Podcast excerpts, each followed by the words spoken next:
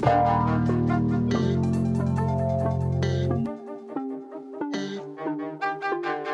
the Sleepers Podcast. It is Wednesday, November 15th, coming to you live from an Airbnb in Chicago, Illinois. After the Champions Classic, we are pleased to be joined. Cicero, Illinois. Cicero, Illinois. We are pleased to be joined by the one and only Kevin Sweeney, Sports Illustrated's own.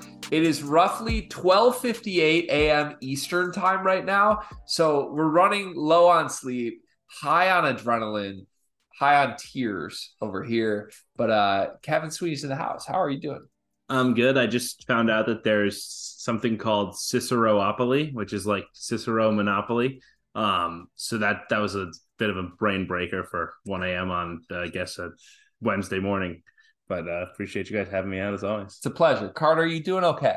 Uh, I'm a little self conscious right now. Uh, after doing episodes, you know, in the comfort of my own home, with my ring light, with my camera, with my lighting, I just don't like the way I look right now. Why am I so pale?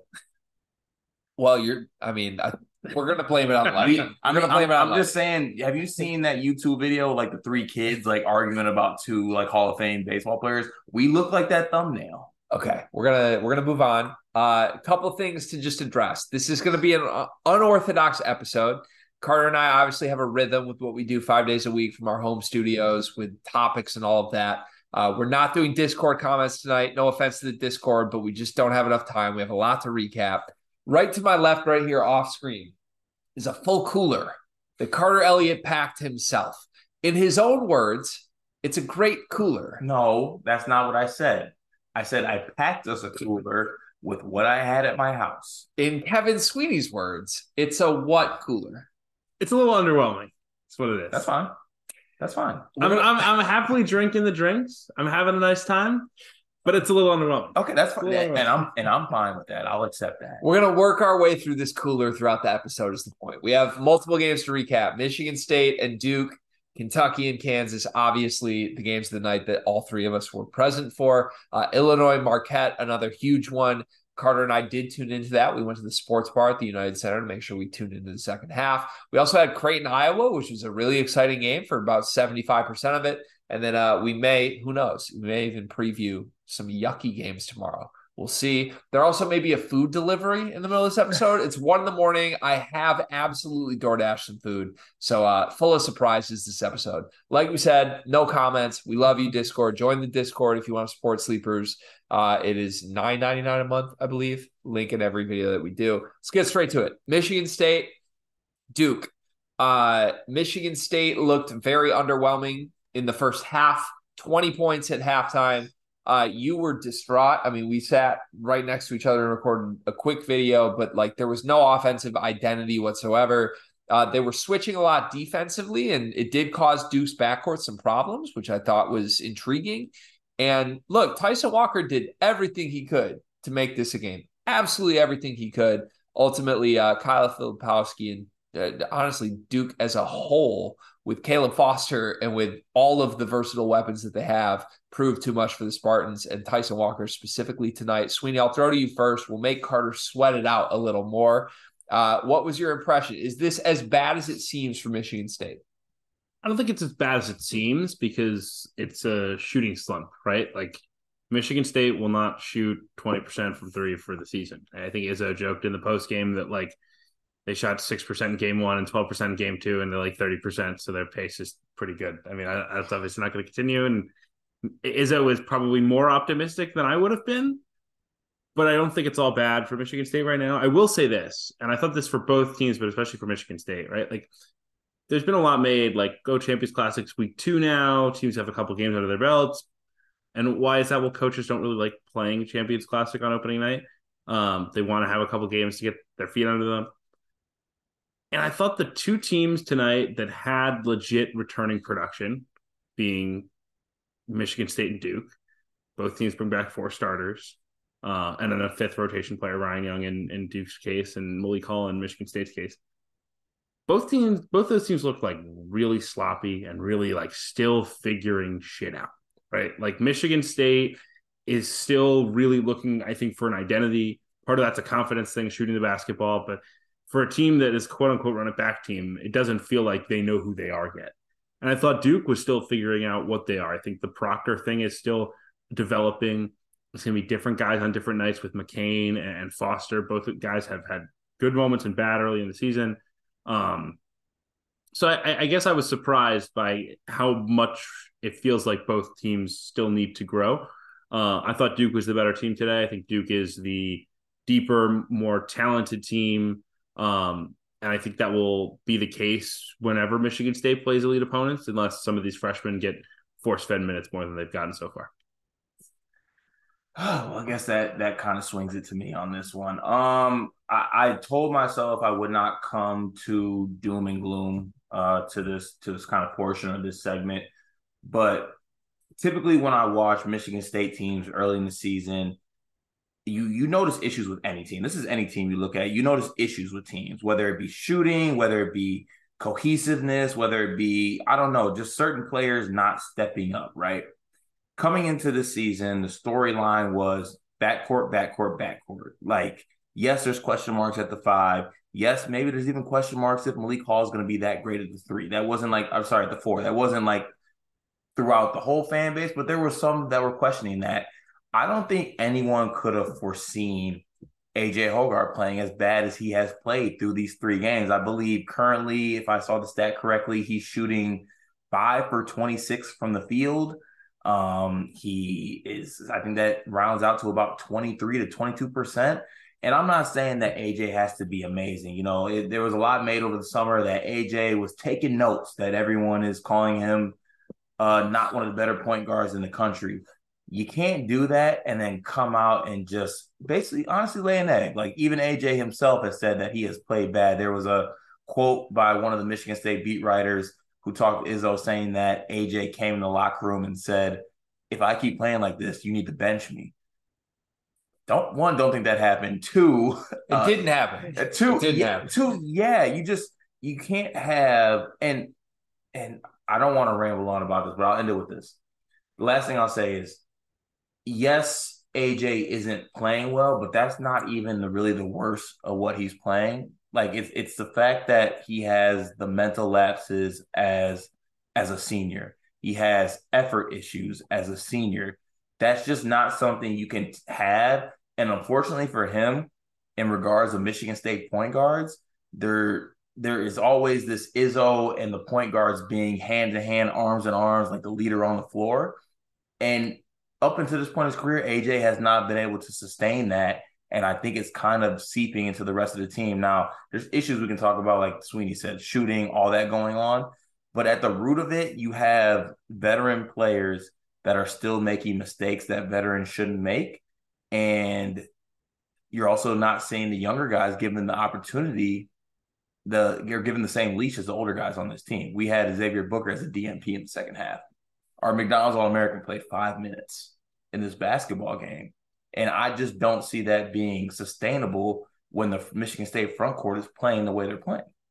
Yeah, it's hard. It's hard for me to square with Xavier because uh, I I think Xavier has shown flashes in very limited minutes of higher upside than we've seen from Mady Sissoko or from Carson Cooper. But also, like we'll, we'll be on rank next week, right? around there. Uh, I would say yeah. like 20s, right. 20s, 20s are up. So I spent the summer getting excited about what my team could be. I did look at Airbnbs in Phoenix. Okay. All right. I did. Right. I did. I took a peek. That's on you. That's on me. That's okay. on you. All right. Yeah, took, it's a little I, early for that. I took a peek, and in early. a week and a half, I've gone from four in the country. Did you not know to who, unranked. Did you not know who AJ Hoggard and Malik Hall are? And Mady Sissoko? He said. Did you not know? I don't know. I I, I not sip, sure. I sipped the WAP Kool Aid. Sip the WAP Kool Aid. Okay. So here's a couple things from me on Michigan State quickly. Uh, why I think this isn't necessarily like super fixable. Um, uh, offensively, it, Tyson Walker and Jay Akins are the only guys that can shoot on this team. They combined for nine three point attempts in this game. They shot four for nine from three. Those two. Tyson was three for five, and they were all tough. I mean, it was like one on one clear out off the dribble threes, and he was making them because he's a superstar, right? Mm-hmm. Four for nine, those two guys that can shoot. Nobody else on the team can shoot. The rest of the team shot two for 10 from three. And if you look at their previous games, the other guys shot more attempts than this. This was actually the first game where the attempts went to the guys that you needed them to. And it still is just an ugly split because no one on this team can shoot. And the attempts that Tyson Walker and Jay Akins are getting are tougher than it's ever been in their careers because it, it just the defenses don't respect Coen Carr or Malik Hall or Mady Sissoko or Carson Cooper or even AJ Hoggard right now. And I don't know what you do with that. Um, outside of that, just in general, man, the whole sell on Michigan State taking a leap forward from being the team that lost all these games, it was middle of the pack in the Big Ten for three straight years.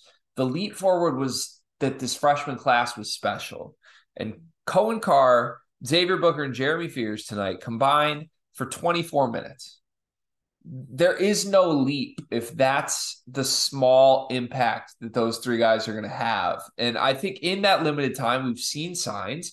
Coen Carr also had mistakes tonight. Coen Carr blew a box out in the first half that probably limited him from getting closer to 20 minutes in this game. Xavier Booker didn't get a chance in the second half. Jeremy Fears was in foul trouble in the first half. I don't know what you do if you're those guys to earn Izzo's trust, but when Malik Hall and AJ Hoggard and I, I mean, any center, it doesn't matter if it's Cooper or Sissoko right now, they're all making mistakes. And it doesn't feel like those guys are necessarily held as accountable as the freshmen are. I don't see the ceiling. I just straight up don't see the ceiling from where this team has been the last three seasons. So at, at, at some point, you just have to play these guys through it, right? Yeah. Like I, I understand that Xavier Book, Xavier Booker skinny, but like I just don't know how you watch what Mady Sissoko did today and say that's like this is what we're gonna what we've gotten we're gonna roll with it, right? Mm-hmm. Like it, it can't be there, right? Tre Holloman can't be getting more minutes than Jeremy Fears. Like I just don't think we can be there. I know he brings it defensively. I know he competes. If this team is an elite college basketball team, you can't have zeros offensively on the floor. Yeah, right? and, and, they have too many of them right now. yeah, now. and and if and if, and those guys are gonna take lumps throughout the season as freshmen, but like you might as well, in order to do that, you got to throw them out there. And for the folks at home wondering how this episode is going to come back to Dug McDaniel, this is how that going to come back.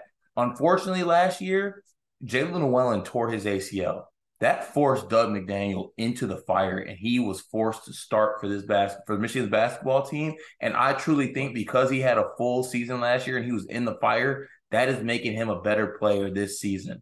And he he might have made that jump no matter what, but I'm saying that him having that full last season definitely helped him make the jump he's going to make this season. I don't know if Izzo has the I mean, I don't know what the word to be uses. I don't know if he could actually bench AJ Hoggard but you cannot have both AJ and and Tre Holloman just eating up all the guard minutes on this team. I think that you have to let Jeremy Fears play major minutes, and some games it might not look that great. But I think that dude competes. I think he plays hard, and right now our starting point guard is not playing hard or competing in my eyes. So we'll move on in a minute from Michigan State, but the whole dialogue leading into this game, we talked about it yesterday was AJ Hoggard's a big game guy. We've seen that throughout his career. I pushed back on that hard. I said, if you look at the numbers, I don't think he is a big game guy. I think he's a random game guy. I think he picks and chooses when he wants to show up. It has nothing to do with big games. It's it's something within his head that we'll never understand. Uh, tonight he was one for eight from the floor. Uh, he did have eight assists, which again we've seen in what I would call bad AJ Hoggard games. He's still a high assist game guy.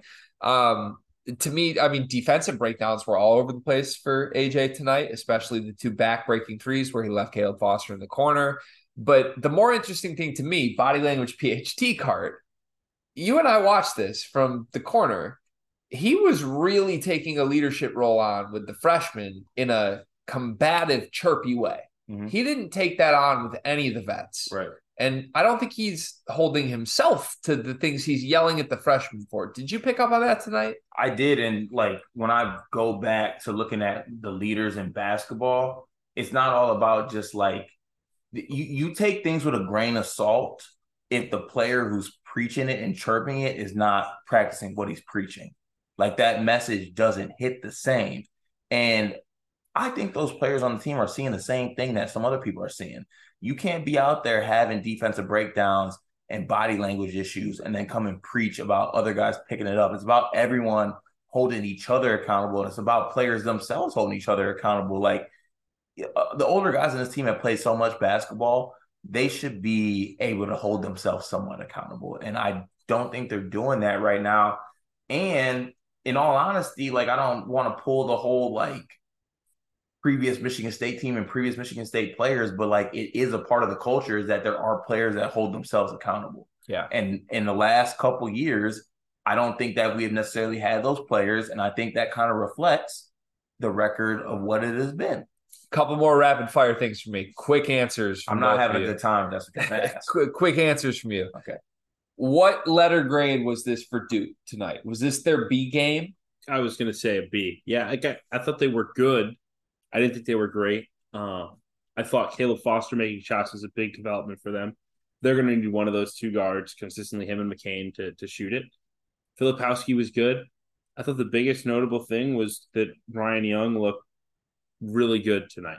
And I guess here's, I mean, maybe, maybe this is overreacting to playing against, let's just call it it is, bad bigs, right? Like is not a good big right now. Arizona's bigs are good bigs. Ryan Young looked pretty bad against Arizona's bigs. But I think Duke's going to need to be able to have a, a you know traditional center minutes from, from Ryan Young. He, he he delivered some today. You looked at me halfway through the game and said, "What's Michigan State look like if Ryan Young's their center?" I also do that with a majority of probably the top 250 no, KenPom teams. I had this. I had this conversation with with Doster uh, during the game. I, I, he, because when Ryan Young checked in the game, he's like, Ryan Young can't play in this game. He was so bad against Arizona. I said, Ryan Young's like way better than Sissoko, right? Like, yeah. like Ryan Young, like, like people hate Ryan Young because he like can't jump over a text. I mean, we but, we we saw when he was at Northwestern. Right, he, he, was a, he, was like perfect, He was a perfectly capable Big yeah. Ten starting center. Yes, yeah. Which is what Michigan State could really use for him. Yeah, he had a really nice catch off. Uh, I forget who passed in the ball. We had a nice catch in traffic for finish. Yeah, Filipowski had some pretty nice passes uh, out of double teams to him. I thought he did. It was pretty good. I was impressed with Flip tonight, even though he didn't shoot well. I think uh, like Flip is obvious alpha on this team, first team All American. The guy who's not would be Tyrese Proctor. Do you want to describe Tyrese Proctor for us quickly? You and I have been out on him all summer. I didn't see it tonight. Yeah, I just think a lot of what is to come with Tyrese Proctor is a gear that he hasn't necessarily hit yet. Like I, I think uh, Randolph Childress actually put it pretty pretty simply, but also well put, is that he's just he just seems to kind of float out there sometimes, and he just doesn't seem as aggressive as he should be as a six five guard who has length and is strong. I think that he should be able to make himself more prominent in games. Um, and up until this point, I just don't think he has done that. Like, you know, in every game that they played so far this season, granted it's early, I just think other guards have made themselves more more prominent or taken over a little bit more. So I will defend Tyrese Proctor on one thing, right? Like I didn't think he played great today. Uh, I think he earned some of the criticism after Arizona. I also think that he started this game slow, and you could see his confidence shaking a little bit. Mm and he played 38 minutes tonight regardless. And he battled and he grinded his way to 13 6 and 6 and he also had a moment in right around the u8 where michigan state was pushing i think it was either three or five was the the lead for duke. And both flip like flip was off the floor and i think roach was off the floor too. And he just had like a nice drive and dish got him a bucket. He doesn't like for Duke to be, oh, they're the overwhelming number one team in the country, yes, Tyrese Proctor has to be all, Amer- all, American. But Tyrese Proctor being a good point guard gets Duke pretty darn far this year, right? Yep. They've got pieces around him. He doesn't have to do everything. Right. And I thought tonight was a good example where he was good enough to get them to a victory mm. and allowed other guys to step up and make plays. And tonight that was Caleb Foster.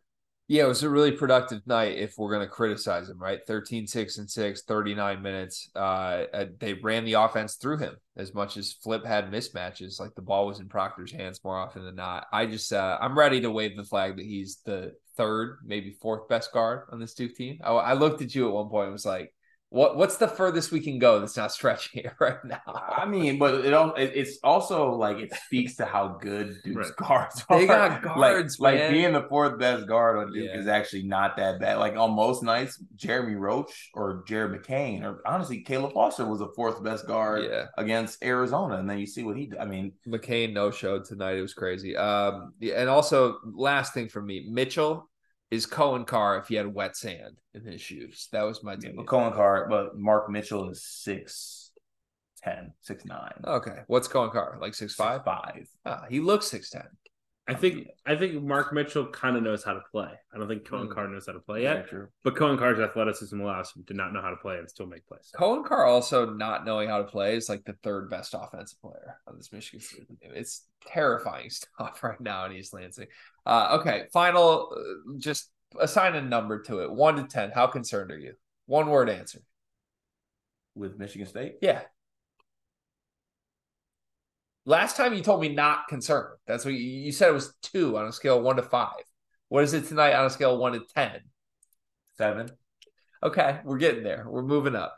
Let's move to game two. Uh, also, our our DoorDash just arrived, so I'm about to go grab that. We have a deep Set, dish yeah, pizza set us waiting. up and go get us some. We have we have a deep dish pizza waiting. Kentucky, Kansas. I uh I don't know what happened in this game to be honest. We were watching the first half of this from the sports bar Mhm. with like a bunch of random people that we love to see in person, and then we watched the second half in person. And I feel like I was watching two different experiences. Uh, Kansas jumped on them early. Hunter looked great. It looked like all the Kentucky freshmen were just not ready.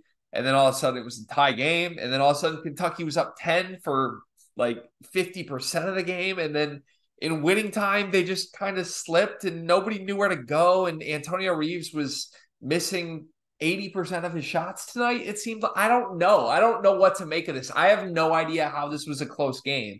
When you look at the box score and see what the Kentucky three trio best players shot, I have no idea how this was a close game. Hunter was phenomenal. That's all I know. And in the end, Dajuan Harris, Kevin McCullar, and Hunter Dickinson proved way too much for this Kentucky team. But oddly, I'm more impressed with Kentucky leaving this game. What do you think, Sweeney? There's no such thing as a moral victory at Kentucky, but also that was like the ultimate moral victory game, right? Like Kentucky just with all their freshmen and all their inexperience just played in a neutral court game against the number one team in the preseason with three senior starters and one junior starter.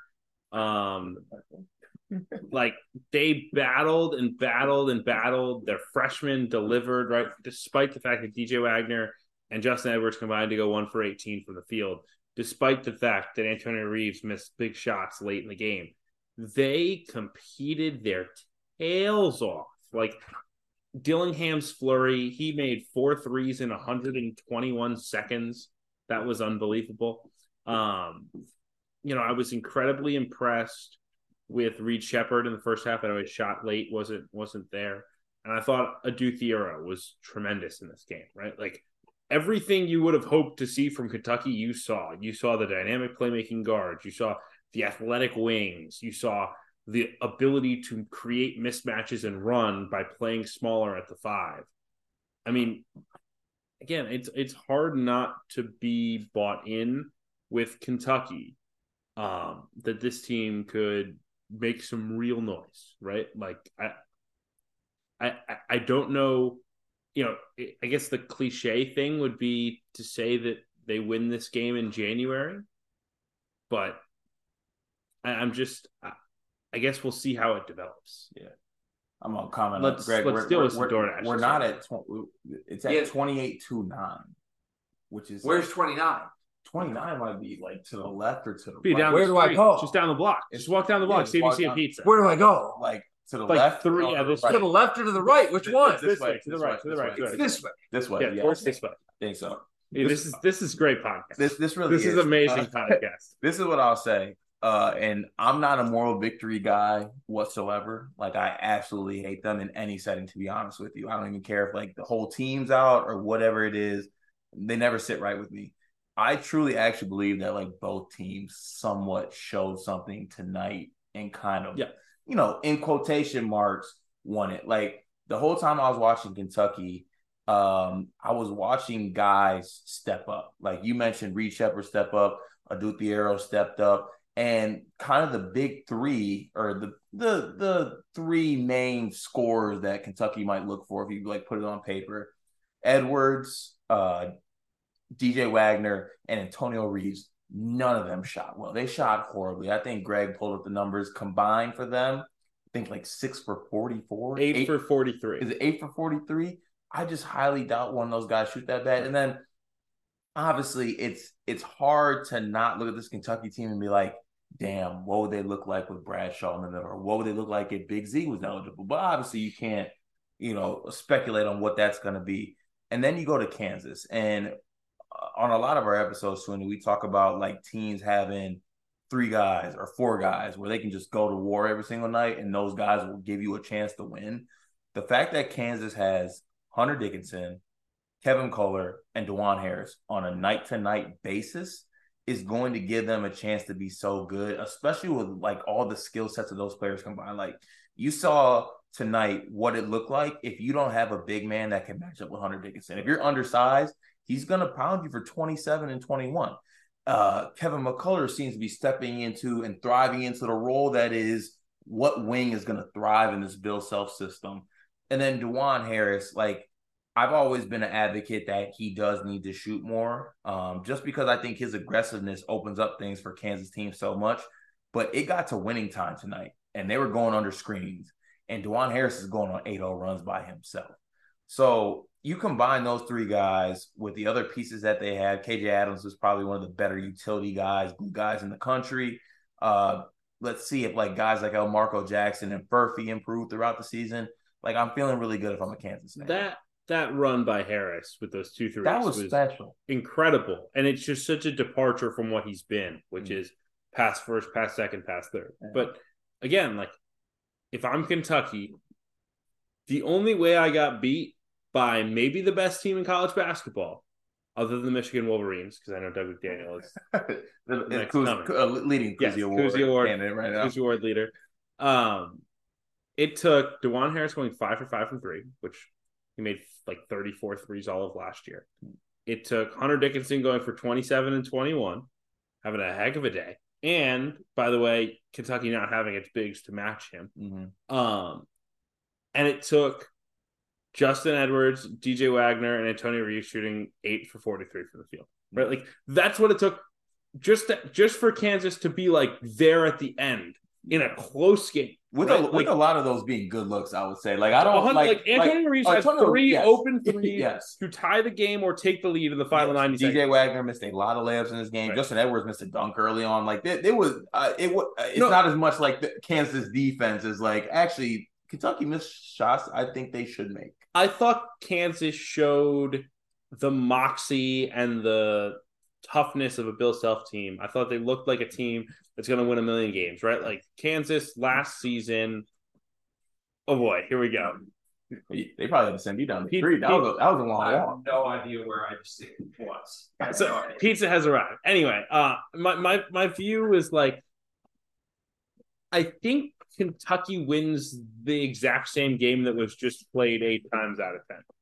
Kentucky does. Yeah. Mm.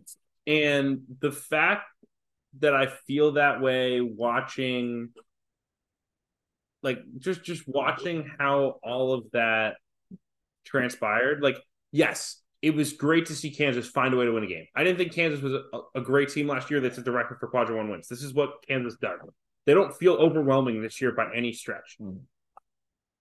Me like man, full of just impactful winning the, the, the dynamic nature of Kentucky today was really, really impressive to me. And it's why it's hard for me to pick this team. Okay. I'll this up with this. You had knock my microphone out. I hope not. Yeah, no, blue snowball. We're good. We're good. Keep, okay. it, rolling. Keep, keep it, rolling. Keep it rolling. Keep it rolling. Let's keep it rolling. The number one team in Kansas played tonight. Yeah. They won. They faced a little adversity. Yeah. They won the game is that still is that did you lead that game in saying like, oh, that's the number one team in the country?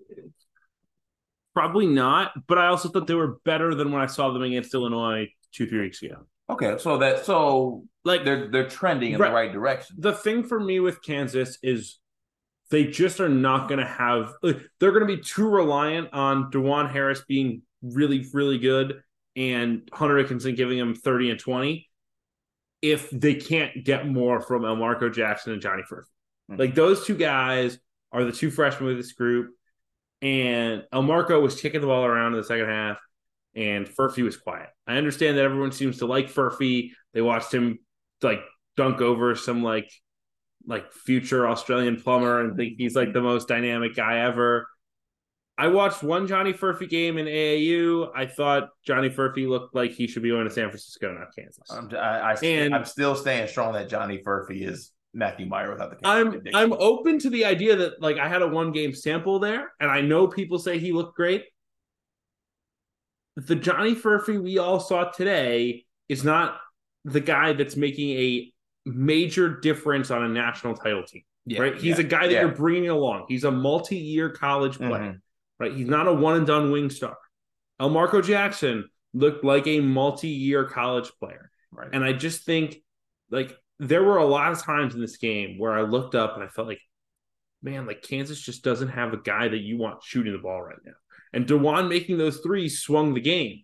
But there was a lot of moments, just like big possessions in the second half, where Dajuan Harris is passing up an open three, pump fake drive, kick it out to Elmarko, pump fake drive, kick it out to McCullar, pump fake drive. And sometimes they created a good good shot out of that. They got a layup or they got Dickinson the ball. That's the end goal. That's great. But I also felt just like, man, like a team that should be number one in the country should have at least one guy like a Robert Dillingham, at least one guy like an Antonio Reeves, at least one guy like even a Reed Sheppard. Like they don't have that guy. And I think that's going to hurt them and you know throughout the season when they're in these big games. Okay, couple takes from me. I may have missed this. This may have already been said while I was running around trying to find pizza on board. Uh, here's here's what I took away from this game. There's only two teams in the country that I think can qualify as the best team in the country. I think it is Kansas. I think it is Purdue. I think that is it. Tennessee. I'm not there with Tennessee. Okay. I, I'm Well, willing. I'm Save willing, the debate for another day. Yeah, UConn. no, I'm willing to hear an argument for those teams like third, fourth, fifth, whatever. I think the only two teams that have any sort of argument for the best team in the country are Kansas and Purdue. I think that bodes really poorly for the country. no offense, but I, I I think if we're looking at like what's going to happen in the Final Four, are we going to get blue bloods or are we going to get random ass teams again? Well, if Kansas with Hunter Dickinson is their best player is the best team in the country, says a lot about the country, in my opinion, because uh, this Kansas team has four players. Am I wrong in that? This Kansas team has four players.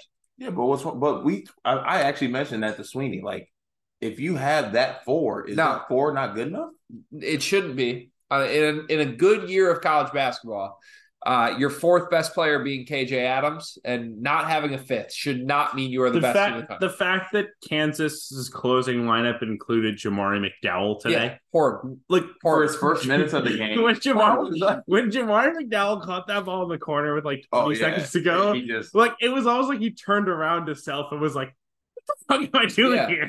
why, why am I why am I here? here's the thing for me is like I, I think on paper Kansas thought they had covered their bases and they had five or six good players. Here's what I think. I think Timberlake's horrible. I don't think he's good. I don't think he's ready. I think he will have games where he hits three threes. Sure, fine. He'll playing Texas Tech. He'll hit three threes this year. Cool. That that means nothing to me. I don't think he's a starter caliber player when they get to the NCAA rough. tournament. He was rough. He was horrible. He was horrible tonight. Furphy was also horrible tonight. Marco Jackson was non-existent tonight. That means you have four players. And the reason I would say Kansas deserves to be the number one team in the country, despite all of these limitations, is because they have the luxury of Dajuan Harris, who will just decide to not exert himself, deciding to exert himself and being really good when he wants to be. And uh, between him and what McCullar looks like right now, triple double tonight. And I don't even think McCullar particularly played great for himself offensively. I, he was still very good production wise.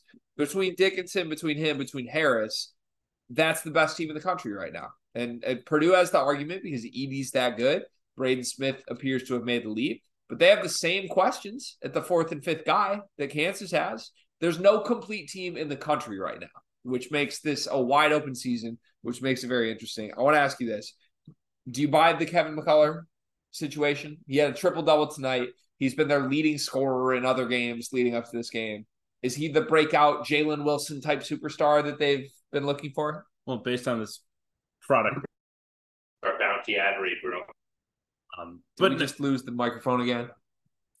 Sorry, this it seems good. It did. We- We're good. Yeah. Okay. So yeah, the bounty ad read is rolling along. Anyway, uh, This is like no, sorry, this is like lasagna. I love Like, this. I love this. great. This is crazy. I don't know if anyone can like actually feel what's going on right now through the screen or hear what's It's going on. 1.30 in the morning. I I'm have just- to edit I'm- all of this. I'm just saying. I, I I think I think I buy that Kevin McCullar can be a 15 point per game scorer for Kansas this year. I don't buy that he can be Ochai Agbaji. I don't buy that he can be Jalen Wilson. I don't buy. I don't ever buy that Kansas is going to be in late game situations and be like, all right, let, let's just clear it out and give it to Kevin, right? And that's scary. And I don't think they're going to have that guy on this team other than Hunter Dickinson.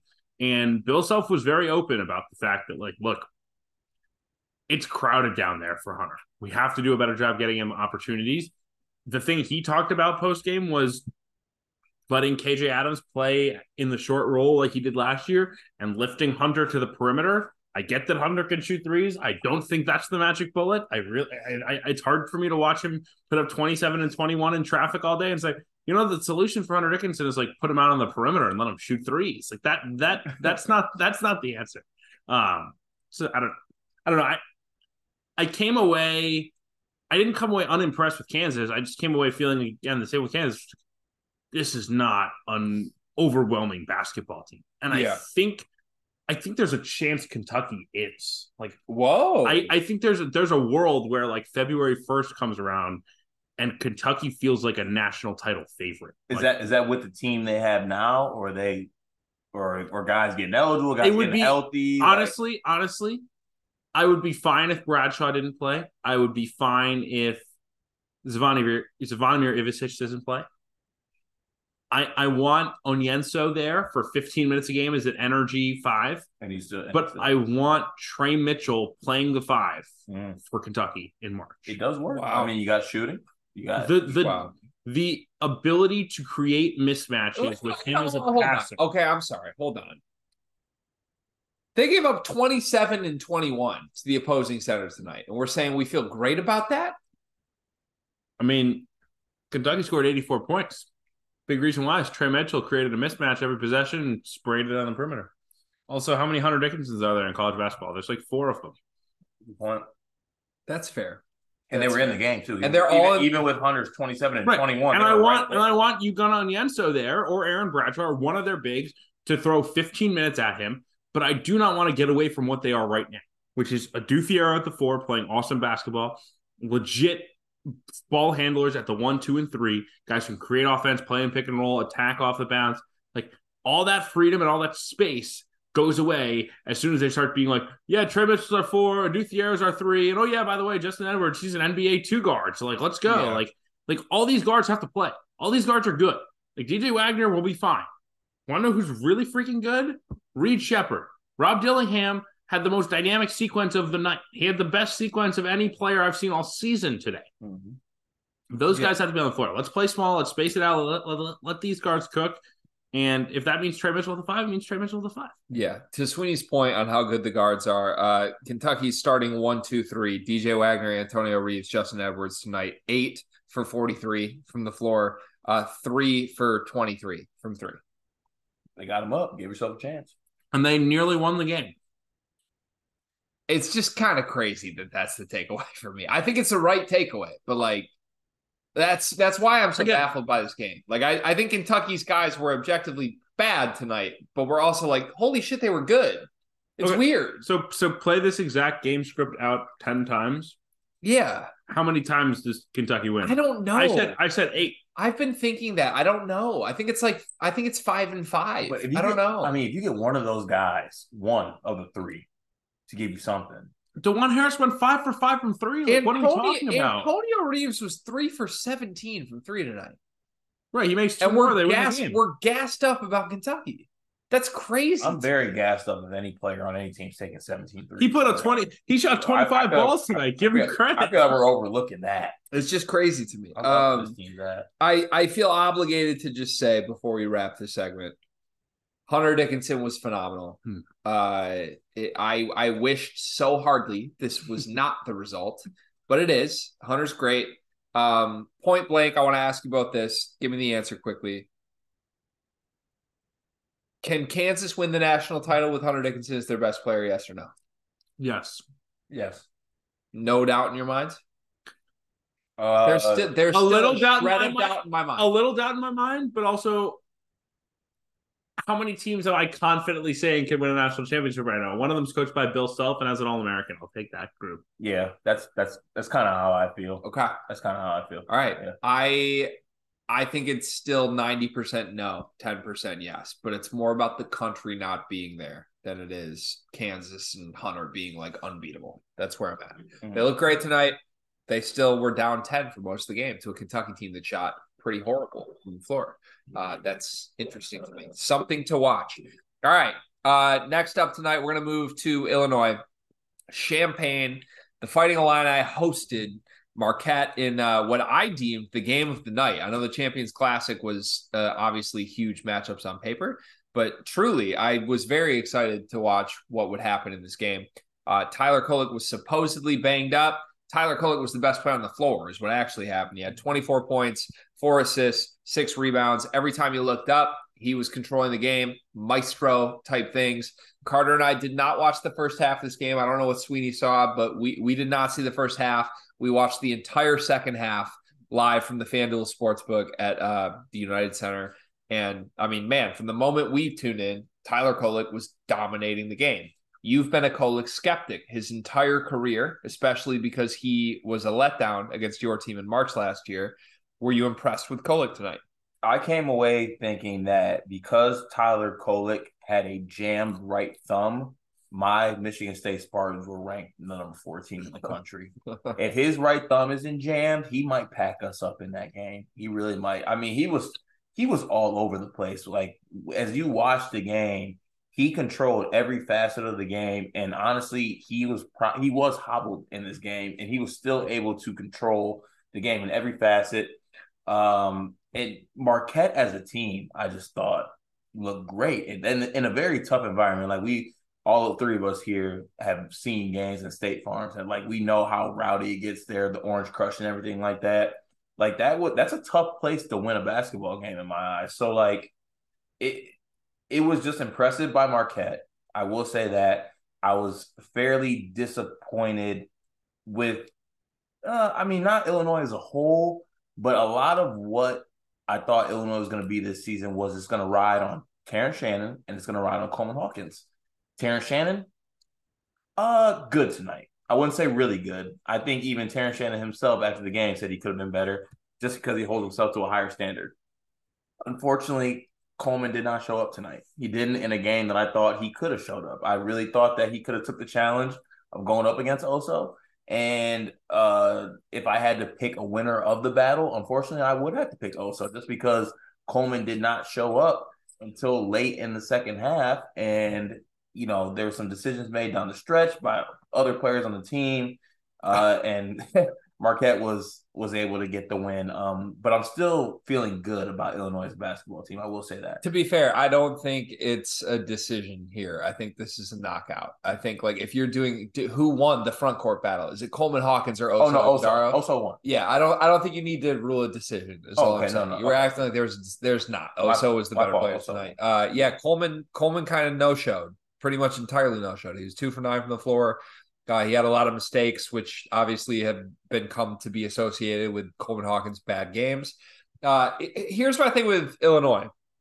I thought Marquette was really good tonight to start. Like I, I don't, I don't think this is an indictment on Illinois being a bad team that they lost this game at home. I thought Tyler Kolek was phenomenal, and Marquette showed the stuff of a team that won the Big East regular season and won the Big East tournament. Like this is a very good basketball team that people have somehow come to doubt in the offseason because they lost Omax and because Tyler Kolek was hurt in March. Like the, the team's been dominant in every regular season that we've seen in the last 12 months. Uh, Illinois, on the other hand, to me is a team that, much like many Brad Underwood Illinois teams, don't know what their identity is yet. And right now, what they know unequivocally is true is that Terrence Shannon is the star of this team. He's going to be the one that has to carry them night in and night out. He was good tonight. He had 21 points, six for 16 from the floor. He hit three threes. Marcus Domask was his running mate tonight, 18 points, three threes. Everything was good. Outside of those two guys, they didn't get much. They got Luke Goode off the bench. Luke Goode hit shots. But I mean, Ty Rodgers played 29 minutes, did not stuff the stat sheet, had a wide open dunk with a minute and a half left in the game that he should have dunked. He didn't dunk. He kicked out to a contested Luke Goode. It was Ben Simmons esque. And I, I don't know what you're doing with him on the floor if he's not going to dunk an uncontested dunk. Uh, Guerrier was, I mean, non existent as a scorer tonight. He did have 10 rebounds, give him credit. But I just feel like the more I look at Illinois, when they play good teams, not bad teams, when they play good teams, this is a team without a point guard, and this is a team without a center. And I don't think you can have both of those things at once. I think you can have one of them and makeshift your way around it. Tonight, with how Coleman played, you can't have a team with no point guard and no center. Yeah, it's it's it's about Coleman. I mean, Coleman had five turnovers compared to three assists tonight. He was two for nine for the field and this is not a matchup. Like I, am willing to give Coleman Hawkins the benefit of the doubt when he plays the five and he's matched up with a Hunter Dickinson or he's matched up with a Zaki, right? And he's taking a beating every time down the floor. Like if there's a game for Coleman Hawkins to say, like, look how skilled I am, look how I can play on the perimeter, it's Oso, right? Oso, Oso is what every Illinois fan has always dreamed that Coleman Hawkins would be, which is the guy who can pass like crazy, create in the short roll, create like like be a dynamic offensive player without having to score the basketball every time down the floor. And Coleman is that guy 35% of the time, 40% of the time. There are moments, right? Coleman Hawkins had an awesome game against Illinois in the charity game. Or Kansas in the charity game. Sorry, guys. It's 145. like he was like he was really good. And you I watched that game and I said, like, look, we, we can indict Kansas, whatever. I was like, Coleman Hawkins and Terrence Shannon both play well. Coleman Hawkins and Terrence Shannon make nine threes. Illinois is probably one of the best teams in the country, right? Like that group, when they play like that, they're not getting beat.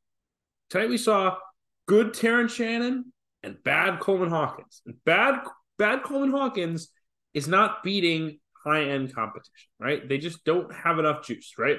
I mean, I, I think it was smart of Brad Underwood to build this team with more a more clear hierarchy, right? Like they have defined roles, they have lower usage guys who can shoot the basketball, they have um you know this team is it's Terrence Shannon, Coleman Hawkins, and it's guys filling their role around those two guys. And that's that's a smart building strategy because I think last year culturally it was hard to have all those personalities but it does set you up to live and die with Coleman Hawkins. And when you live and die with Coleman Hawkins, it's going to be hard to win three, four, five straight games when you get to Big Ten play. Here's why I don't think it's smart to do this build, and it, we're we're past the point of why you shouldn't do this build, right? I talked about it all off season. Eight assists, fifteen turnovers. Oh, we can we can disagree with the point guard thing. Point guard thing is its own own story. But they're stuck now, right? That's kind of like they're now we're here. Right. And they're this is not the only game they're gonna have 15 turnovers because they have to play Ty Rodgers in a 30 minute role. And I, I don't think he's capable. I'm sorry, guys. Yeah, but, I don't but, think he's capable. But also, I, I just I don't think it's fair. I, I know we can harp on the whole point guard situation. I feel like that's just beating a dead horse at this point. It's the but, story of the team, though. I know, but unfortunately, the team is built the way it's built right now, and that is that Coleman has to show. And I don't want to repeat what Sweeney said, but I am going to repeat it. as a hooper, you have a guy coming into your house that basically is you. Like you don't want to make things bigger than the team, but in his mind, there's no way Coleman's not like this guy. Oso's coming into my house, and I ain't like Oso is their Coleman Hawkins. Like I'm their Oso, whatever term you want to use, and you let them come into your house and outplay you and play better than you, and you just you can't have that. There's got to be like some type of just juice or pride going on inside of you. And I think that Coleman also needs to realize that he is so damn important to this. Like he can't have these nights. He can't. Like it that's not the way this team is set up. You need Terrence Shannon and you need Coleman every night, and then you need the role players to play to the role. And honestly, tonight, outside of Guerrier, I thought like the role players did okay. Like you got out of, you got your shots out of Domask, you got your shots out of Goody, but you didn't get It was really just Goody though. yeah. Domask shot well, didn't he? Domask is starter. Okay, but I'm saying like, Like, I'm but, looking at but that's the- but, but that's bench. but that's still a role guy me. I'm not even looking Sure. at bench. I'm just looking at major minutes That's guys, fair. major role guys. That's fair. Like you just need your Batman and your Robin to play well. Otherwise, it's just Terrence Shannon by himself out there. It's not going to look good. Yeah, that's fair. The rest of the bench did nothing. That's what I'm hinting at. Gibbs Lawhorn, nothing. Harmon, nothing. Hansberry, nothing. Dainja, nothing. And uh, one of the odder oddities of the early college basketball season, for at least Carter and I's perspective, is that Dain Dainja has gone from like good Big Ten center to totally unplayable. He played three minutes tonight. And for the record, we watched those three minutes. He was horrible in those three minutes. like I, I came fully prepared to come on here and be like, free day ninja. He was horrible in those three minutes. Like I, I don't even think us as the biggest fans can sit here and say free Dain Dainja. I think if Illinois had its way, there would have been like an amicable split this offseason when his stock was a little higher and they could just like slide into Monty I mean, Hansberry but- as yeah, the but- backup five. He'd be a two time though, wouldn't he? Yes, So, right, yeah, right. so- No, there was no there was no way of doing it. Mm-hmm. But, that's- looking like looking like looking back, Dain Dainja does not fit on how this team wants to play. Right, like you're gonna play Coleman at the five. That's cool. It's it's it's the best way to maximize Coleman. And then you have this freshman Amani Hansberry, who's a high motor, high work rate rebounder, active guy around the rim. Whereas Dain, you have to throw it to him on the block, right? Like Illinois' offense never runs through the block, right? Like Coleman Hawkins is never catching it uh, in the low post, back, backing you down, backing you down. Dain is a unique player. Dain is a Dain can be a weapon in certain situations, but I just think it's hard for you to fit in, right? Like there, it is easy for like that Eddie Johnson, Jamal Crawford, like small guard who comes in and puts up shots to just come into the game, put the ball in his hands. All right, go do your thing, rip up the offense, right? It's really hard to do that with a big, and that's what Dain Dainja is. Like Dain Dainja is a like he he's a he's a combo guard who plays All center. right, I didn't mean to come. All right, free Dain. We didn't. We didn't want to come in free Dain, but now I'm saying free Dain. so here, here's But- my but issue. hold on, but- but Can I ask this though? If Coleman's playing the way he's playing tonight, Right, you have Dain at your disposal. right. Why are you? How many minutes did Coleman play tonight? Coleman played 30 minutes. Dain played three minutes. I see. I love Coleman, but if Coleman's playing the way he played tonight, like maybe throw Dain If- out there and see how it but- goes. well, at, least right, for, but- at least for a stretch. You know what Well, I'm saying? Like let's 10 put it this way: if they weren't willing to even really entertain the idea of Dain just bullying Oso, Mhm. how, how what does that say about what Dain has been in practice? Here's my issue. Here's my issue with this. Here's my- no. Here's my issue with this, and I I know I'm alone in this. I know. Greg, Greg hates practice. By the way, I know. I know that I am going to get shit for this from any Illinois fan watching our video. Hey, hold on. We we saw one Illinois fan in the FanDuel Sportsbook tonight, and he said he appreciates what you do. We did. That, I'm gonna that counts. I'm gonna I'm gonna be totally honest with this. And you, you joke about it. Oh, I hate practice. Here's why I do hate practice. Because there's no public record of practice. What whatever people tell us happened in practice, we haven't seen to know if it actually happened or not. Coaches will use practice as their narrative for whatever the hell they I'm sure Xavier Booker's been horrible in practice. Right? I'm sure Mady Sissoko's been killing it in practice. I wouldn't say that, but I right? know for a I'm fact sure. that Xavier Booker has been struggling in practice. Yeah, well, I, I know for a fact Mady Sissoko's been crushing it in practice. Here's the point. Dain Dainja won the basketball games last year. Say whatever the hell you want to do. We witnessed it. We went He, to he Champaign. won one basketball game last year. That's a basketball game. You said basketball games. Dain Dainja won them a basketball game. I saw it with my own eyes. because who, okay, who did he play? I love Dain. He played Mady Sissoko. Exactly. That, that's what it is. Mady Sissoko is the modern day slump buster. I disagree. You're bringing a big. Here come Monty. All right, great time. I think he had games. In fact, I I am willing to look up game logs from Dain Dainja right now. If you're gonna make me, I think he had it. The point is, he had an impact on last year's team, Mhm. and it's it- it- my issue here is not specific to Dain. My issue here is a consistent thing that has happened to Brad Underwood's program. Guys that have made an impact one year are suddenly relegated to no role the next year for little to no reason other than they don't fit what we want to do. Look, He never knows what he wants to do. He doesn't know what he wants to do. it changes every month. so I will say this, and I think this has been discussed enough that like putting this like somewhat uh like not public thing out there, it's not an issue. No one in Illinois thought that Coleman Hawkins was coming back. Like this offseason was not approached. The, there, there was no part of Brad Underwood on May 1st that was operating this offseason in the way that they recruited, thinking we will have Coleman Hawkins back. And I think when you got to June 1st and all of a sudden he was, because the NBA feedback was bad and his pre draft was not well run, agency stuff, whatever. All right, like what can we do with what we have now? Right? Because without Coleman Hawkins, you have Gary A as your four, you have Dain and Hansberry as your fives. It all kind of adds up okay. But Coleman has to play, right? And I and I understand your point, which is that look, Coleman's playing bad. Let's get him off the floor. But I think Underwood probably looked up and said, "All right, like Coleman's back now. Coleman's a weapon. Coleman's six ten. He's very skilled. He can pass. He can shoot the ball. He is best as a five, though. Like we watched Coleman Hawkins tape. He is not like like as a power forward. He struggles as a five. He's like he he he makes an impact because he can do some of the stuff that Oso does. He can he can pass and he can play make and he can pull bigs away from the rim.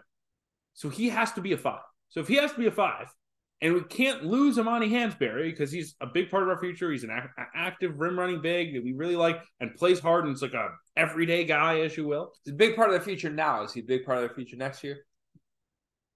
I think so. I mean, him It and changes him, every year. him and Morez Johnson, yeah. It changes every single year But- under Brad Underwood. but but you see, like like you see how Dain gets kind of lost in the shuffle here, right? what guys don't get lost in the shuffle though? Like, but, but- okay, but Got- I, I know I know what you're going at, but at the same time, guys get lost in the shuffle in college basketball all the time. But guys, I'm okay with actual guys getting lost in the shuffle that haven't earned significant production. Are we in a acting like Dain Dainja's like I mean, you said you coming? Like you Dain, did, you did Dain say your, you was- did say yourself his three minutes today were bad, but oh, Dain Dainja was a I'm saying is- problem for Illinois last year on a team that was not good. I thought. he- oh, whoa, whoa, he was. But whoa! hold First on, of all, hold on Illinois second. was good last year. I don't think Illinois would agree with that. But but what I'll say is this: like it, in the off season, I feel like everyone was saying. At least this is what I was saying. So I'll, I won't say everyone. I was saying I actually see Illinois having depth this season. I think they have legitimate. They could play ten guys on this basketball team. So to me, in a game where one guy isn't playing well, why are you not giving another guy some extended run? I'm just taking this on a game by game basis. And in this game, I don't think that based on how Coleman was playing, that Dain should play three minutes. I think that it should be so. Obviously, obviously, though, you know, it, it, it's based on matchups. It's based on a lot of things going on during the game. But just looking at it from a overview, a very broad standpoint, with the way Coleman was playing, if I'm Dain, also Dain's like, I mean, Coleman's not. I mean, he- it's it's natural in basketball. Be like, okay, he's not really having an impact, and I don't even have a chance to show what I can do. Like that's that just doesn't seem right. I think Dain's too talented for that not to be given a chance. w- one stat. Last year, Uh oh, what, Dain- You got, what- you got what- this what- ready. oh, You got this ready. last This year, is- this is I on don't even know what that this is on- module This is is. on Sweeney's home screen. this is this is per hoop explore. against top 100 I've opponents. Never heard about that until today. against top 100 opponents. Not a ball. No. Illinois, The pod. Illinois was 15.4 points per 100 possessions worse with Dain Dainja on the floor that off That this year? last year. Last year. Okay. Like Dain, like Dain, I, I I do not hate Dain. I think Dain is a fun player. I think Dain is a weapon in certain scenarios. I think he's a great But I don't blame I don't blame Illinois He was a starter for big, Michigan State. rebuilding its team around other guys. And I don't blame them riding the horses like Coleman Hawkins, even if he's struggling, because I just think he's too weird a player comparative to how they want to play. That's totally fair. I'm I'm totally fine with that being the end result. All I'm saying is I think at minimum Dain is like a good backup big that I'm shocked is only getting three minutes. Like gar- three garbage time minutes. I'm shocked that that is what he's been relegated to. And I don't think this is the first time that a productive player one year has been relegated to that the next year. Last thing, because we're not going to make this whole episode, even though it's a very long episode at this point. Coming into this game, when we did the game preview, I was bringing up the fact that this could be a game that Dain could play. Yeah, you got to stop that. Well, I'm saying, like against an under, to me, an undersized front court, I feel like this was a game that Dain could could dominate. You've said that three straight games though to open the season. Have I? Yes, I'll go. I'll literally cut it up in a clip. But but he did against against Eastern Illinois. He had 14 points. He's capable of. That's why I'm He- confused. he- Carter, you would he- scored like 12 against Eastern Illinois. That's crazy. I wouldn't have. Hamlin's tough. Carter gave me a tough seven today. By the way, I it was seven four. We were late to the Champions All right, Classic. hold on. We, we need to like put this gigantic mass of pizza that Greg is just grabbing onto the screen. Like, what is happening here? nice piece of pizza. Hey, Even- li- I got this my. at this time of night is just insane. Move by you're- as you're on your second. I mean, piece. it is. Order, yeah, DoorDash Hey, deep dish. we have a full bag of sides. By the way, I haven't even tapped into. That's for that's for after we we we stop recording. Uh, okay, fun fun episode today. I feel like we spent the entire Illinois section on Dain. That's not necessarily what I intended. Uh, let's just do a quick around the horn. More or less concerned about Illinois after this game? Does it matter? Does it not? They lost at home to a top five team, Marquette. Are you more concerned? Yes or no, sweetie? marginally more because somehow I just never saw a world where they lost this game. Mm. Like I thought, I thought there was no, and I give Kolek credit, and I think Marquette's really good, but like I woke up this morning like hundred percent confident that Illinois wins this game at home. Like if Illinois is a really good team, if they're a top twenty, top fifteen team, this is a game they win at home. Unless, unless my view of Marquette changes in the next two months, which is they're they are the line between good and great. If if Illinois can't win that game at home, we have to start worrying: Is Illinois have does Illinois have a chance to be great? Illinois is the blank best team in the Big Ten. Third, still. Who's second? Oh, geez, I guess I have to consider Michigan for this now, don't I? Uh, I mean, I still think it's. I, I don't know. It, I guess I think it's Purdue, Michigan, Illinois, Michigan State. Wow. Wow. Okay. It's like I guess it feels like a hot take right now. Okay. Final question for me to both of you. We've done this, you and I, a bunch. Every time we had a segment, we ended with this. It's the round of 32, and they're in a dogfight against Eric Musselman. They're down six with three minutes left. Who's on the floor for Illinois? for Illinois. Yep. Who's on the floor? Down six, three minutes left in your season, round of 32. Who's on the floor? I love repeating things. I'm up for Illinois. I know you're talking about Illinois. Uh, it's gonna be Justin Harmon, Terrence Shannon. That's crazy. That's the first name. It- I That's trust me. insane. Come March, that's who it's gonna be. I promise you. That's insane. It'll be Justin Harmon. It'll be Terrence Shannon. It'll be Domask. It'll be Guerrier And it'll be Coleman. Same answer. Yeah, it's that's the. I- That's it? Hold on, I can't. You know what? Fuck. Ty Rodgers is on the floor, not Justin Harmon. if Illinois has a chance, like if Illinois is, pl- if, if Illinois is playing for a Sweet Sixteen, they got to ride the guy that they kept calling Andre Jackson. Like if he's actually Andre Jackson, he has to play, not Justin. That pass tonight was not Andre Jackson. No. Can Andre- we just? You didn't see Oh, it, did you? No, no, no. Trust me. Every like like every coach in America has had an athletic non-shooting wing and has convinced has played off a player comparison that makes this player useful. and usually it doesn't work.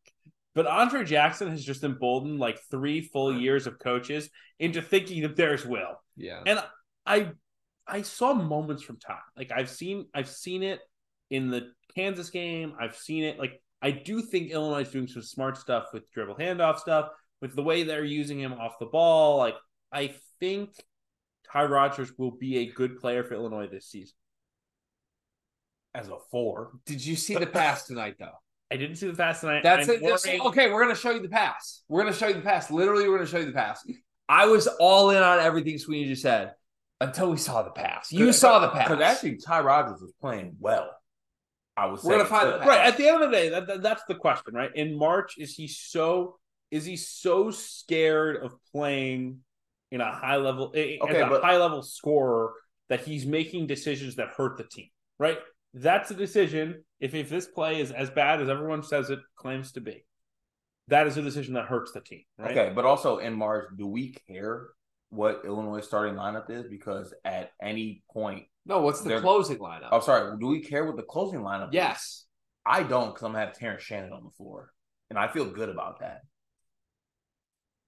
Do you feel better about Terrence Shannon than Tyler Kolek? Like that was my question to you before we clicked Mhm. record last night. Mhm. Was what's the bigger mismatch? Terrence Shannon versus the Marquette guard slash wings, they're going to Mhm. guard him, or Tyler Kolek versus Illinois no point guard. But like I said, I thought It was Terrence Kolek. Yeah, but Terrence Shannon could have played better tonight, and still, I thought Shannon played great tonight. I thought he played great. No, he didn't. He did not. You don't think so? No, he didn't. I think he. All right. mi- I think he missed some shots that he normally takes. if Right. but if the bar for Terrence is first team All American for this team to be actually as good as everyone wants it to be, we're going to be disappointed, right? Because it's the reason Terrence Shannon's still in college for his COVID year. Yeah. Yeah, you're right. Uh, also, they're airing Hunter Dickinson highlights in the background of this at one in the morning, two in the morning. What are we? I hate my life right now. I can't believe this is where we're at. Let's end the show with one big thing, Hmm. presented by Big B, of course. I'm gonna need some Big B tomorrow. Cart, uh, Sweeney, do you want to start us off with your one big thing for the night, presented by Big B? My one big thing is that my girlfriend went to Harvard. I, I swore that's what I thought it was gonna be. Hey, you, I was- you, you pick, I was your, you, gonna your, you pick your own. I was going to say that Kentucky is a is a like top seven contender to win a national championship, I like that. but. Yes, like it. my, my girlfriend did go to Harvard. Shout out, shout out to Caroline. Caroline. Uh, I'm going to Harvard Yale football this weekend in New Haven, which uh, That'd be electric. it's I, I think it's like I'm serious. I think it, such a prick about I think it's half flag football, half real football, but I'm excited to see. I, I I went to the nerd football school, Northwestern, right? Like, I'm excited for like real nerd football. Uh, so that, that's my one big thing of the week. Real- real, real- nerd football. real nerd I was gonna football say you're, you're familiar with flag football. Yeah. Yeah. yeah. Hey, the yeah. cat. Hey, the cats might be going fucking bowling. That's that's more than some could say for some programs in this room. Hey, Just- can I get a quick Pat Fitzgerald check? How do we feel about him? I love Fitz. Uh, everything that happened sucks, and I I hate that it did. But I also, it's still hard for me to like wrap my head around the fact that he doesn't. Yeah, it's tough. It's tough. Tough. Like he means something to every person who's What's tougher, wrapping your head around the fact that Pat doesn't coach the football team or the fact that Chris Collins does coach your basketball team? Chris Collins for Louisville. Watch out! I saw a fan put it out today. Louisville fan. They're in on the Chris Collins era in, Oh in Louisville. I, I I think it could happen. Maybe you could hire Kenny Payne. Everything would just be up, up, up, up, up. If Northwestern, no, I, I I- cannot wait for for Tony Stubbs with his Kenny Payne on December 9th. We need we need we need Kenny to hang on for another month. Kenny, Oh my oh Josh God. Heird, if you're hearing this, please give Kenny until the DePaul game. Oh we all God. need this. The sleeper should come in to Chicago to watch Kenny Payne versus Tony Stubblefield, the battle of worst coaches in. You just you just messed up because I just I'm pictured Chris Collins to Louisville in my head, and I'm thinking next year Skyy Clark, Brooks Barnhizer backcourt, and it's gonna be a it's gonna be scenes. Cart, while we throw it to you right now, there's a graphic on the screen that says the Michigan State started the season four for 44 from three point range. Also, I just want to throw out it's past 2 a.m. uh, I believe Eastern time, maybe Central time. I don't Central know. time. Central time. Central What's three in the morning Eastern time right now? Yeah. We're insane for this. uh Card, I just want to say, you look good in that polo, my friend. Like you you've been in the gym. You look you look pretty good right now. The cut looks good. I appreciate you, my friend. What's your one big thing? Okay, can can it be two parts? Sure. For the first part of my one big thing, is Kentucky your favorite to win the SEC?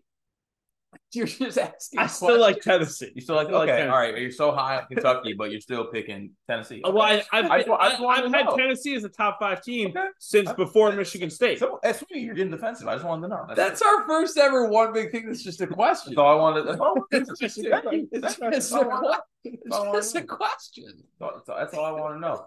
Uh, my one big thing is that if you are going to create a chip and put disrespect out in the open, you better answer the call, or else you're just going to prove that the disrespect was warranted. Mm, All right, that seems like my one big thing could potentially piggyback off that. Just hypothetically, we like a good piggyback here, right, sweetie? We like a good piggyback. My one big thing is just the notepad emoji. That's all. That's it. That's it. Just just the notepad emoji. Can I have one more one big thing? 'Cause Yeah. That's true. That's fun. Of course. I my, my my my extra one big thing is that I've been sitting back against this couch all episode, and because of this, it makes me look like I'm small. I promise those listening, I am six foot three. I am not short. I'm a normal sized human being. All right. so Greg does not tower over me. Carter does. Well. Carter towers over everyone. Well, I am not six, short. Six three, great fit for anyone who can't see. Girlfriend went to heart. I mean, the kid can't miss, folks. The kid can't miss. He can't miss. It was a great episode. Thank you for being with us. I can't believe we're still awake right now. We'll see you on Thursday on the Sleepers Podcast. Special shout out to Kevin Sweeney from Sports Illustrated. Thank you so much for being here, my friend. We really appreciate you. Thank you, Brad. We will see you next time. Have a great night.